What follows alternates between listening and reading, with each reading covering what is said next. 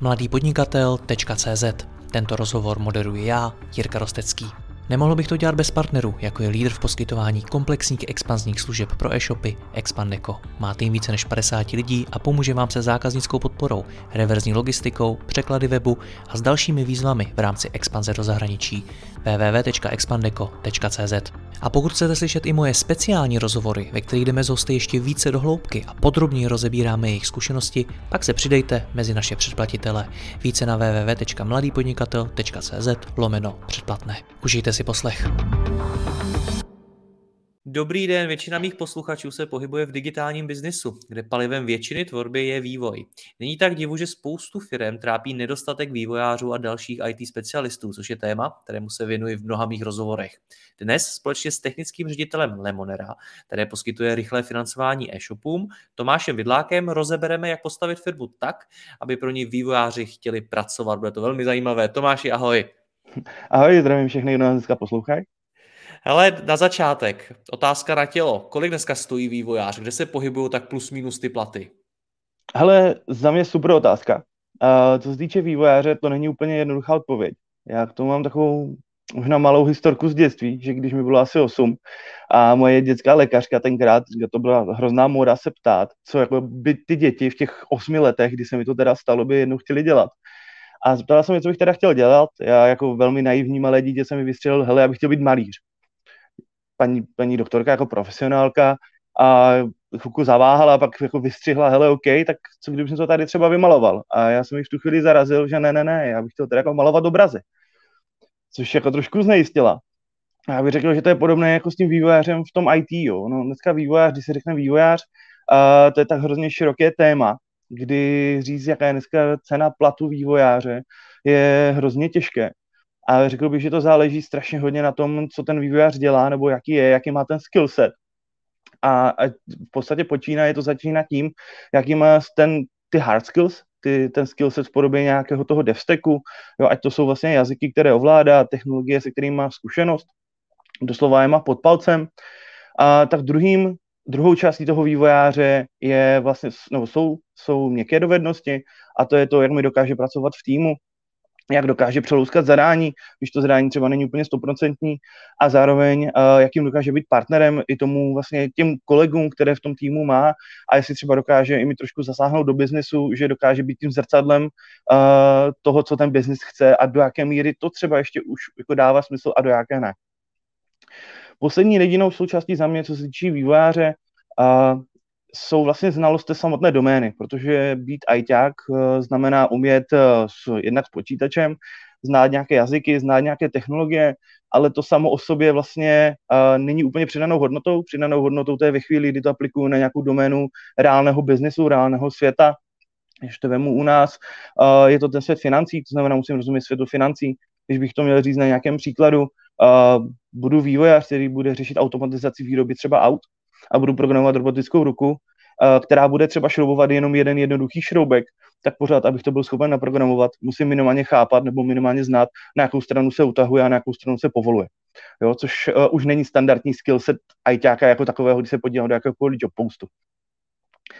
Když se pokusím dostat ale k jádru té otázky, tak uh, budu to brát čistě z našeho pohledu, jaké lidi dneska hledáme, protože, jak říkám, to spektrum těch lidí je obrovské. Uh, lidi hledají uh, vývojáře pro machine learning, AI, kde ty ceny jsou úplně jinde, než když si vemu vývojáře, který mi bude kódovat webové stránky. A pokud mi to máš, je takový největší poptávka dneska? A generálně je to strašně těžko říct. Bude se to hrozně lišit trh od trhu, i město od města, i firma od firmy. Když se budu bavit u nás, tak dneska největší hlad máme pro, po backend vývojářích, konkrétně Kotlin a Goučko, což jsou poměrně mladé jazyky, jsou takové, řeknu, sexy, ale těch vývojářů je zatím málo. A druhá částí je vlastně frontend, kdy ten frontend už dneska je tou prodejní vitrínou té aplikace a musí být fakt našlapaný, musí dobře vypadat, musí svížně běžet. A tak tam se dneska bavíme především TypeScript, což je nástroj, nebo respektive to je jazyk, ve kterém se dneska píše, a React jako framework. Těch frameworků pro, pro frontend je více, můžeme se bavit o Angularu, Reactu, starší jQuery, Vue a další, ale celá naše aplikace běží na Reactu z mnoha důvodů. Aktuálně jsme ji vybrali jako jednu z nejspolehlivějších technologií a snáze se na ní hledají vývojáři. Ale já nejsem absolutně vývojář, programátor, ajťák a tak dále, nicméně vysvětli mi jako úplnýmu lajkovi, proč těch jazyků a těch frameworků vzniká tolik. Protože to nakonec tříští vás eh, odborníky, vás IT specialisty, protože každý nakonec umíte něco jiného a na ten daný jazyk vás třeba není tolik. Hele, skvělá otázka. Já bych to opět se budu přirovnávat trošku svým mimo IT. Uh, eh, ale když si vezmeš a řeknu kladivo, tak kladivo, každý si představí nějaké kladivo, ale můj děda byl třeba tesař a těch kladiv měl asi šest. A každé se hodilo na něco jiného. A to stejné je uh, v případě toho IT. Každý ten jazyk má svá specifika, každý je na něco jiného. Uh, když vemu úplně low level, tak se budeme bavit o tom, že někdo programuje vyloženě procesory, tak hluboko my nechodíme. Ale když vezmu z toho high levelu těch jazyků, které my dneska používáme, tak už to dám na tom příkladu toho Kotlinu a Goučka, kdy Kotlin je složitější jazyk, nebo je to jazyk s vyšší abstrakcí, a mnohem více se hodí na udržování složité business logiky. Jo, to znamená, když to vemu zase z naší domény, uh, udržování vlastně loanu nebo těch, těch úvěrů, zpráva vlastně celkově té logiky toho, co všechno se musí stát, abychom mohli někoho financovat, tak se mnohem s nás dělá v tom Kotlinu, protože je to jazyk postavený na držení business logiky, nebo není přímo na to postavený, ale lépe se to v tom zpracovává. Oproti tomu třeba Goučko, to je postavené čistě na výkon. Jo, to znamená, když potřebuji něco zpracovat velmi efektivně zase z naší domény, potřebuji zpracovat velké množství dat v krátkém čase, tak na to je to perfektní nástroj. Takže jo, prostě takže... každý ten jazyk, každý ten framework je na jiný použití v podstatě. Přesně tak, přesně tak. No a kolik to teda stojí? Vy vyjmenoval si tyhle ty dva jazyky, který teda vy preferujete, tak tam stojí vývojář kolik? Hele, uh, budu se vracet k tomu, co jsem zmiňoval. Hrozně záleží na to, jaké zkušenosti ten člověk má, jestli už má zkušenosti s tou naší doménou nebo aspoň s nějakou podobnou doménou. Ale dneska uh, ty lidi hledáme v rozsahu nějakých 60 až 120 tisíc. Je to poměrně velký rozptyl, ale Dobího. jak zmiňuji, jo, záleží to na těch zkušenostech, na, na té senioritě toho vývojáře. Seniorita, malá odbočka, neznamená, jak je starý, ale, ale jak je zkušený. To chápu. No co to znamená seniorita podrobněji? Jak poznáš zkušenýho vývojáře? Je to počtem firm, ve kterých pracoval, počtem let, jak eh, dlouho se tomu věnuje, čím to je? Uh, hele, je to hrozně subjektivní. Vždycky to hodnotím na základě toho, že uh, když začínáme s někým spolupracovat, máme vytvořený takový de facto demo úkol, nebo ono to je úkol, který je, ono my vždycky ten demo úkol vybíráme z našeho nějakého backlogu úkolů, které aktuálně budeme řešit, nebo jsou to takové ty nice to have features, které budeme v budoucnu, nebo bychom rádi řešili, takže typicky těžíme z tohohle. A to zadání u těch nice feature je typicky velmi strohé. Většinou je to jenom nějaká zachycená myšlenka, co bychom asi chtěli. A u toho se mi strašně nejvíce ověřuje ta, ta seniorita toho vývojáře, eh, jak moc dobře se popere v poměrně v podstatě s nekompletním zadáním, nebo to zadání může být kompletní, ale není dopsané do detailu, takže jak moc se mi s tím popere. A druhá je, jaké nástroje na to použije. To znamená, jaký jazyk, jestli zvolí ten, jestli zvolí ten vhodnější nebo ten méně vhodný, jaký framework, ať to není s kanonem na Kumára, ale zase na druhou stranu, ať eh, neobjevuje zbytečně znovu Ameriku. OK. Přijde mi, že dneska spousta firm má buď to ty vývojáře in-house, nebo je mají externě, mají je na fakturu, nebo využívají nějakou agenturu vývojářskou a tak dále. Jak se mezi tím rozhodovat, kterou cestou se vydat? Jestli to mít interně, externě, co využít? Uh, dobrá otázka. Myslím si, že zase na ní není uh, jednoznačná odpověď, protože to bude hrozně záležet na té doméně. Uh, jak už jsem zmiňoval, vlastně máme doménu, co se týče finančnictví, která je poměrně rozsáhlá, komplikovaná. Dokážu si představit mnohem jednodušší domény. Uh, většinou se jedná o nějaké vlastně agenturní práce, nebo agenturní v tom smyslu, že můj, můj core business je tvorba webových stránek, kde když eh, najmu nějakého nového člověka, tak eh, onboarding, zakomponování do toho týmu je v jednotkách dní a zde si dokážu představit eh, spolupráci externě nebo v podobě nějakého part-timeu, freelancera, jako velmi dobrou cestu, jak si navýšit kapacitu. U nás ten onboarding je podstatně složitější, ta doména toho finančnictví je poměrně rozsáhlá, Uh, a druhá věc je, je poměrně náročná na, na bezpečnost a kvalitu kódu, takže u mě ten onboarding, nebo u nás ten onboarding typicky trvá jednotky týdnů, u juniornějších vývojářů až měsíců. A tady mi úplně nedává smysl externí spolupráce. My preferujeme spolupráci in-house, uh, má to i druhý, druhou část toho, proč je ta preference, nebo proč jsme se pro to rozhodli, a to je to, že když mám lidi in-house, tak se mi mnohem lépe buduje firmní kultura. Je to jsou to specifika těch vývojářů, je to, myslím si, že specifika i naše, jakým způsobem my budujeme a já si v týmu hodně zakládám na tom, aby se ti lidi znali, protože pak se mnohem lépe řeší různé fuck které vznikají během vývoje a je pro mě mnohem snažší, když vím, že se na toho kolegu vedle můžu poměrně slušně spolehnout, že mě v tom prostě nenechá vymáchat. Což Jasně. se u té externí spolupráce dělá hůř, když ti lidi jsou vázaní v podstatě jenom nějakou smlouvu. Na druhou stranu slyšel jsem mnohokrát eh, ty, ty příběhy i v případě, ten mm, programátor byl in-house. Jak je těžký dneska sehnat vývojáře? Uh, hele, my jsme zvyklí z vývoje, že uh, dodáváme nesplnitelné na počkání a nemožné do druhého dne. A když zmiňuji nemožné, tak bych řekl, že najít vývojáře je ještě o, o level výš. Najít dneska dobrého vývojáře, těch vývojářů dobrých je dost, ale typicky už mají většinou svůj dream job nalezený a se trvávají v něm a vlastně je velmi těžké tomu člověku nabídnout něco navíc, ještě dál, že když už mám ten svůj dream job, tak proč bych ho měnil. Takže typicky lovíme v těch, v těch vodách těch mladších vývojářů, kteří ještě ten svůj dream job nenašli a vlastně prodáváme, prodáváme. Sdílíme s nimi naši vizi toho, co chceme dělat, to, jakým způsobem děláme a druhým nabízíme vlastně to prostředí, které eh, je motivující a tím, že máme v týmu fakt dobré lidi, tak to těm vlastně mladším vývojářům dává i možnost toho se obrovsky posouvat dále.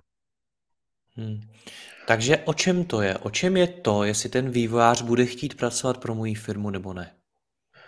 Um, o čem to je? Nechci mluvit za všechny. Jo? Budu mluvit hodně ze své zkušenosti a ze zkušeností kolegů, když jsme se tak jako mezi sebou šerovali, to, proč, proč jsme ve firmě, proč bychom šli do jiné firmy. Uh, paradoxně peníze jsou až jedna z x položek v tom seznamu, už dávno nejsou na první pozici. Většinou to je uh, ten smysl, že to, co dělám, má smysl, že vlastně, když strávím denně 8 až x hodin, protože málo kdy to se zůstane u těch 8, tak chci vědět, že když eh, ten počítač vypnu, protože po mně nezůstal žádná hotová židle, žádný stůl nebo já nevím, uvařené jídlo, tak chci vědět, že ta moje práce má nějaký smysl. Což si myslím, že z našeho pohledu se velmi daří což je velké díky uh, našemu kofandrovi Honzovi Laštůvkovi, který dokáže uh, nabídnout tu vizi jak zákazníkům, tak i vlastně zpátky do té firmy, že tou pointou té firmy je především pomáhat, pomáhat vlastně našim klientům, což jsou e-shopy, které, které potřebují uh, provozní financování nebo vlastně financování a my jsme nástroj, jak jim to pohodlně a férově doručit. Což hmm. za mě je poměrně podstatnou částí toho, proč to děláme, proč do toho investujeme, někdy i víc, než by bylo možná zdrávo. A, a celkově ta, ta vize toho, že vlastně bychom pomáhali nebo pomáháme e-shopům a chceme to rozšířit dále mimo hranice Česka, je dle mého dobrým motorem toho, proč té práci dát, dát tolik. Ty jsi mi teď připomněl jednou tou větou, kterou si řekl, rozhovor, který jsem, já jako nejsem si jistý, jak je to dlouho, třeba 6 let zpátky jsem natáčel s panem Tlustým, zakladatelem brašnářství Tlustý. Mm-hmm. A on mi tenkrát říkal, že vlastně těm něco v tom smyslu, že těm ajťákům nezávidí, že skutečně, když dokončí svoji práci, že po nich nezbyde nic hmotného. Když to on si na ten svůj výrobek, který v tom brašnářství vytvářel, tak si na něj dokáže sáhnout, a je to prostě hmotná věc. Tak je tohle něco, co vás taky trápí, co na vás třeba občas dolehne, že vlastně po vás nezbyde, ty jsi to třeba přirovnal k uvařenému jídlu? Určitě. Uh, je to potřeba si to umět de facto obhájit sám před sebou. Já to zmiňuji často v různých vlastně uh, souvislostech, že právě to IT je to, že uh, v vozovkách, když zavřu ten počítač, tak tím nejen končí moje práce, ale de facto i ten produkt. A tady, jak, jak zmiňuji, je potřeba pak vlastně vidět uh, ty zákazníky, což u nás realizujeme tím, že de facto každá smlouva nám padá do sleku, takže v úzovkách slavíme a máme radost toho, že jsme někomu opět mohli pomoci. Zároveň vlastně zpětně, což je díky zpátky do firmy, uh, klukům i z marketingu, kteří řeší, řeší case study se zákazníky, takže to je za mě to reálné osahání si toho, že jsme vlastně někomu reálně pomohli, že ta činnost, kterou děláme, má skutečně ten, ten správný význam.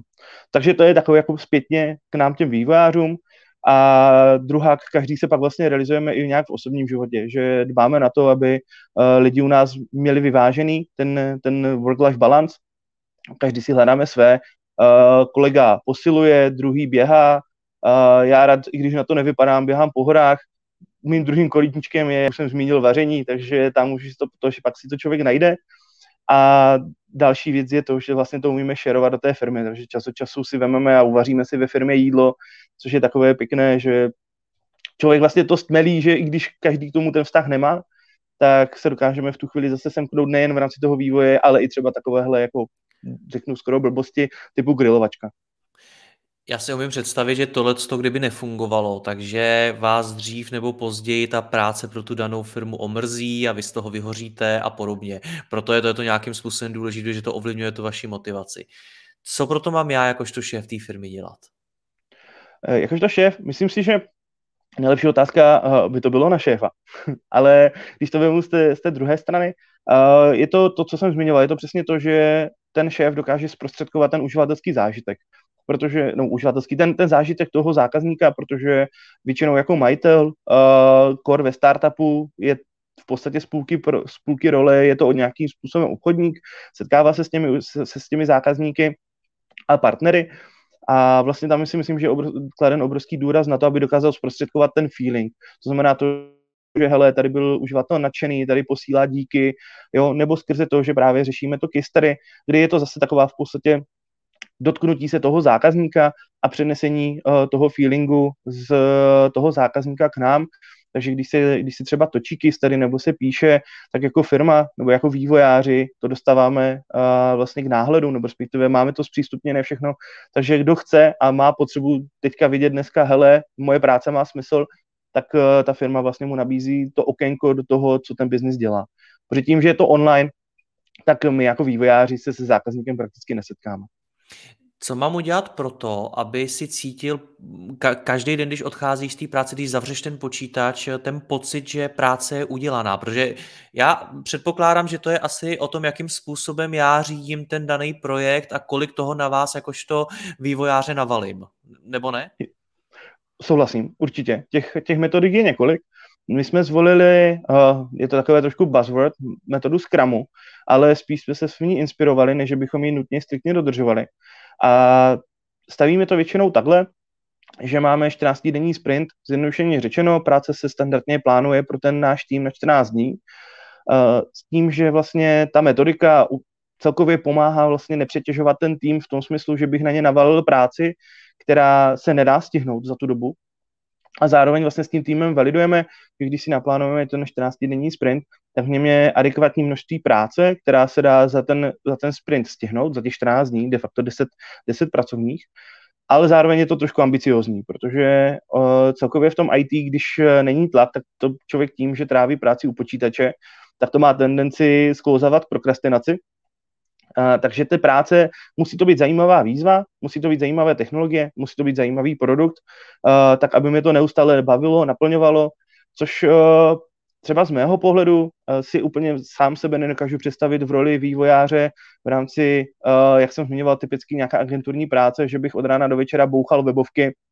de facto v nějaké rutině, neustále to samé do kolečka, mnohem více mě baví ten produktový vývoj, kdy de facto každý den troufám si říct každý týden, eh, se, se setkáváme s něčím novým, ať je to nová integrace, nový pro, no, nová technologie, nový jazyk, nový produkt, nebo nějaké fuck upy v podobě apíček, které nejsou dle standardu, jaké bychom očekávali. Okay. Máš ještě nějaké doporučení pro šéfy firm, co mají udělat pro to, aby pro ně hra, vývojáři rádi pracovali? Uh, obecně si myslím, že to je otevřenost, protože ten vývojář tím, jak je de facto zavřený až někde na konci toho potravního řetězce doručení toho, té hodnoty, si myslím, že ta otevřenost celkově uh, je skvělá v tom, že ten, ten vývojář se pak vlastně cítí součástí toho, té, té celé integrity té firmy a pak celkově i toho produktu.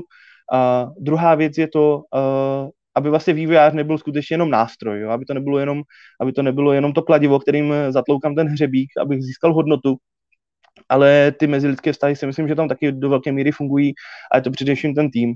Ať vlastně se firma neseparuje na to, hele, teďka tady máme oddělení vývoje, to jsou takový ti nerdi, kteří jsou zavření někde, někde ve sklepě, ale že jsou to skutečně pořád jenom lidi, kteří se rádi potkají vlastně s, s tím zbytkem toho týmu a celkově náplň té, té firmní kultury, ať je jednotná, ať to není, hele, tady ajťáci a tady ten zbytek jakože těch normálních lidí. Jak řešit nějakou zastupitelnost? Protože my se dostáváme do poměrně složité situace. Ty jsi zmínil, kolik tak plus minus může stát ten uh, vývojář. Pro spoustu firm je to strašně moc peněz, je to třeba na hraně nebo možná i za hranou toho, co si třeba můžou dovolit. Přesto je potřebujou. A současně se může stát, že ten vývojář z nějakého důvodu vypadne nemusí to být špatný důvod ve smyslu, že by se na tu práci vykašla, druhý den nepřišel do práce, ale může zatím být něco zdravotního nebo prostě nějaký jiný objektivní nepříjemný důvod. Tak eh, a ta firma v tu chvíli může být v docela prekérní situaci. Jak tohle to řešit? Hele, když pominu firmy, kde je celé, celý IT tým postavený na jednom člověku, tam si myslím, že když ten člověk vypadne, tak je to jako průšvih. Takže tam si myslím, že tohle je docela bruslení na, tenké, na tenkém ledě. Když to vemu, ale uh, když, vypadne, když mi vypadne člověk v týmu, nebo když mi vypadne člověk z toho IT, tak je to vždycky problém, protože mi vypadává člen týmu a ten tým je zvyklý na, nějakou, na nějaký rytmus, je zvyklý, že hele, mám tady toho kolegu, na kterého se můžu obrátit, takže problém z mého pohledu je to vždycky. Uh, na druhou stranu se tohle to dá řešit, nebo respektive za mě spíš předcházet. Jedna věc, co, co jsi vlastně zmiňoval, že nenutně mi musí vypadnout jenom proto, že třeba se na to vykašle nebo jde dál, tak tohle je téma asi samo o sobě, jak vlastně předcházet tomu, aby ti lidi neměli motivaci odcházet. A druhá věc jsou ty problémy zdravotní, tam to zase záleží do jaké míry. U nás je obrovská výhoda toho, že když vemu rýmičku nebo nějaké podobné, podobné onemocnění, tak to nutně není stopka. No pro chlapa je to těžký. No, to bez zesporu. Ale pořád, pořád, to není stopka, byť třeba ten, ten rytmus se zkrátí, takže nemůžu od toho člověka očekávat, že mi bude dělat třeba 8 hodin denně, ale že já nevím, mi udělá čtyři, ale pořád mi polepí to, to, co je nutné, to, co třeba mi na něm teďka stojí a, a je to řešitelné. Druhou částí, a, a to je ta podstatnější, je vlastně to, že uh, za mě v té IT firmě to nemůže stát vloženě na jednotlivcích. Jo, já nikdy neříkám, hele, tohle udělal jeden tenhle vývojář, nebo tohle udělal tento vývojář, protože vždycky je to práce v týmu, jelikož eh, jako, samost, jako samostatná jednotka, jako jednotlivec v tak rozsáhlém produktu, jako Core třeba máme my, v podstatě jsem součástí toho velkého celku, ale sám o sobě uh, bych tu hodnotu třeba nedoručil. Takže typicky je to nějaký share uh, práce mezi více lidma a zároveň, co, co budujeme u nás ve firmě, je, nechci říct zastupitelnost, protože uh, nikdo z těch lidí není stoprocentně zastupitelný, ale v rámci toho, jak máme sestavenou celou naši platformu, se snažíme, aby každý z vývářů nedělal jenom nějaké svojí hromádce na nějakém svém písečku, ale aby se vždycky čas od času koukal i do nějaké jiné části té aplikace a tím se tvoří, nechci říct zastupitelnost, ale de facto dá se po nějakou omezenou dobu ten člověk suplovat tím, že vlastně zbytek toho týmu ho dokáže částečně nahradit, ale kdyby mi měl člověk vypadnout dlouhodobě, tak je určitě potřeba na něho, za, za něho najít plnohodnotnou náhradu. A co by si doporučil těm firmám a projektům, který stojí na jednom vývojáři? Protože takových je spousta, jsou to třeba jenom malý projekty, tak co bys jim doporučil? A tady se určitě nabízí pak nějaká forma externí spolupráce nebo vyloženě subdodavatelské spolupráce, kdy vlastně to know-how pak drží někdo jiný než, než já. Uh, otázkou je, když to know-how je pro mě klíčové, pak je otázka, jestli když mám tak klíčové know-how v IT, a mám na tom jednoho člověka, tak by nestalo za to do toho trošku zainvestovat a pozvat si někoho dalšího. Protože když mám toho jednoho člověka, tak eh, když na ně budu stoprocentně závislý a pořád jsme jenom lidi, takže může vzniknout i nějaké nedorozumění mimo pracovní a ten člověk mi tak či tak odejde, tak mi odchází velký část, velká část know-how té firmy a v podstatě to může položit celý můj biznis. Takže spolehat se na toto si myslím, že je hodně velký risk, řeknu skoro vabank. OK. No dobře, eh, co děláte vy sami pro to, abyste získali nový vývojáře? Ty už jsi zmínil některé ty věci z hlediska té vize, zmínil si i to, jakým způsobem třeba organizujete ty projekty nebo tu práci a podobně. Co proto děláte, aby se o vás ti vývojáři vůbec dozvěděli? Uh, asi začnu první, třeba rozhovory. OK, neříkej. uh, ne, samozřejmě, uh, co se týče těch vývojářů, jak jsem zmiňoval, ty vývojáři jsou typicky uh, někde schovaní nebo takhle. A vývojář není typická pozice, kterou bych hledal někde takhle na nějakém portálu náhodně, není to jako když jdu kolem vitriny, uh, kolem nějakého obchodu a tam na mě vysí banner, ale hledáme tady novou prodavačku. Je potřeba jít těm lidem hodně naproti. Takže co se snažíme, je, je být vidět, znamená, snažíme se být součástí různých konferencí, uh, různých meetupů, vlastně potkávat se s těma lidma, protože je to i de facto první část nějakého, nějakého náborového kolečka, protože pro nás je důležité jednak ten, ten skillset toho uživatele, uživatele, toho, toho vývojáře, jednak co umí, uh, ale druhá taky jaký je, protože, jak už jsem zmiňoval, ta firmní kultura, ten, celý ten vývoj je postavený na tom týmu a ve chvíli, kdybych si do toho, do toho týmu donatáhl někoho, kdo nezdílí ty hodnoty, není, nemá podobnou náturu, třeba nechápe jenom náš styl humoru, tak by to mohla být zásadní překážka tomu, aby vlastně, že se ten tým může trošku rozdělit, nebo mi nemusí být úplně tolik jednotný. Takže pro mě i to potkat se s vývojářem na meetupu je de facto první kolo nějakého, nějakého náboru, kdy dokážu poznat aspoň trošku tu osobnost, když nadhodíme nějaký vtip, tak jestli se mi ten člověk zasměje nebo ne. Co bys doporučil naopak vývojářům? Chodí na ty meetupy, protože spoustu vývojářů uh, je, nechci říct, že líných, protože vývojář jako takový tím, kolik si toho musel projít, tak, tak rozhodně líný být nemůže.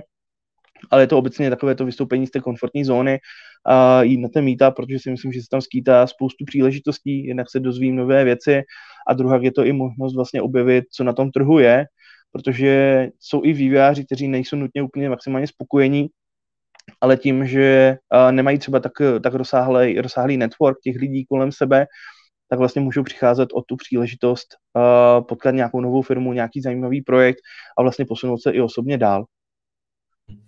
Jinými slovy, to, co říkáš, je, aby budovali vztahy a aby na těch vztazích, kvalitních vztazích v tom oboru a nějaký třeba i jejich pověsti v tom oboru záleželo. Je to tak? Určitě. Na druhou stranu nikdo se nedá nutit do něčeho, co mu není přirozené. A ano, já nechci stereotypizovat, ale poměrně hodně vývářů je právě takových těch uh, uzavřenějších, vlastně není pro, ně, není pro ně, pro ně nutné budovat ten network. Na druhou stranu si myslím, že tím můžou potenciálně přicházet o ty zajímavé zkušenosti uh, nebo zajímavé příležitosti, protože se k ním prostě a jednoduše nedostanou. OK. Představ si, mám firmu, mám velký problém s, se scháněním nových vývojářů a chci to nějakým způsobem zlepšit. Co by si mi doporučil udělat jako první? Co mám udělat zítra, až přijdu do práce? Rozmyslet si, koho potřebuju. To si myslím, že je podstatné. Ať, ať nelovím lidi, které, které zrovna dneska nutně nepotřebuju. A další částí je vlastně zjistit, kde ty lidi v mém okolí jsou. A když to mám z naší zkušenosti, tak eh, tím, že sídlíme v Ostravě, nebo ten, ten core vývoje je dneska v Ostravě, tak maximálně těžíme vlastně z té koncentrace vývojářů, které tady jsou, a to je především díky dvou univerzitám, které jsou eh, částeč, jedna částečně, jedna poměrně hodně technicky zaměřená, a ti lidi se tady vlastně sjíždějí, což je z mé strany obrovský zdroj vlastně kvalitních lidí, které člověk si může de facto ulovit poměrně v raném věku, takže se může částečně i vyprofilovat a zároveň si i naučit těm, těm standardům, které jsou, protože ne každý vývojář, byť je třeba seniorní, tak má naučené správné, správné metodiky, správné postupy, a jak se říká, starého psa novým kouskům nenaučíš, někdy je jednodušší uh, najít juniornějšího vývojáře a naučit si ho těm správným metodikám, než uh, přeučovat někoho, kdo je zažitý už třeba 20 let v něčem, což třeba nám nemusí nutně vyhovovat. No a na závěr, jaká moje oblíbená otázka, co ty ale Monero, kam ty sám osobně jako uh, technický ředitel té firmy ho chceš posunout? Uh, hele, já bych ho chtěl posunout nejdál, kam to půjde. Uh, máme oblíbené Sky is the limit a naším cílem je vlastně to, co nabízíme dneska v Česku, co víme, že těm, těm e-shopperům pomáhá, kdy jsme skvělý nástroj k tomu, jak se dostat k tomu financování, které nutně třeba banky nebo jiné finanční instituce nedokáží tak efektivně zprostředkovat našim zákazníkům, tak tuhle vizi, vizi vlastně rozšířovat dále, dále minimálně v Evropě. Uh, moje ambice je tímhle tím obsáhnout celý svět, ale to především ukáže čas a potenciální konkurence. Budu vám držet palce. Tomáši, moc ti děkuju za rozhovor. Ať se vám daří. Ahoj. Taky děkuju. Ahoj. Děkuji vám za poslech tohoto rozhovoru a zvu vás i mezi naše předplatitele. Tvořím pro ně speciální rozhovory se zkušenými podnikateli, manažery, freelancery a dalšími profíky ze světa biznisu. V tématech jdeme ještě hlouběji a připravujeme pro vás konkrétní praktické zkušenosti z podnikání. Snadno tak objevíte cené zkratky a informace, které vám pomohou ve vašem biznesu. Více zjistíte na www.mladýpodnikatel.cz lomeno předplatné. Děkuji vám a zase někdy naslyšenou. Jirka Rostecký.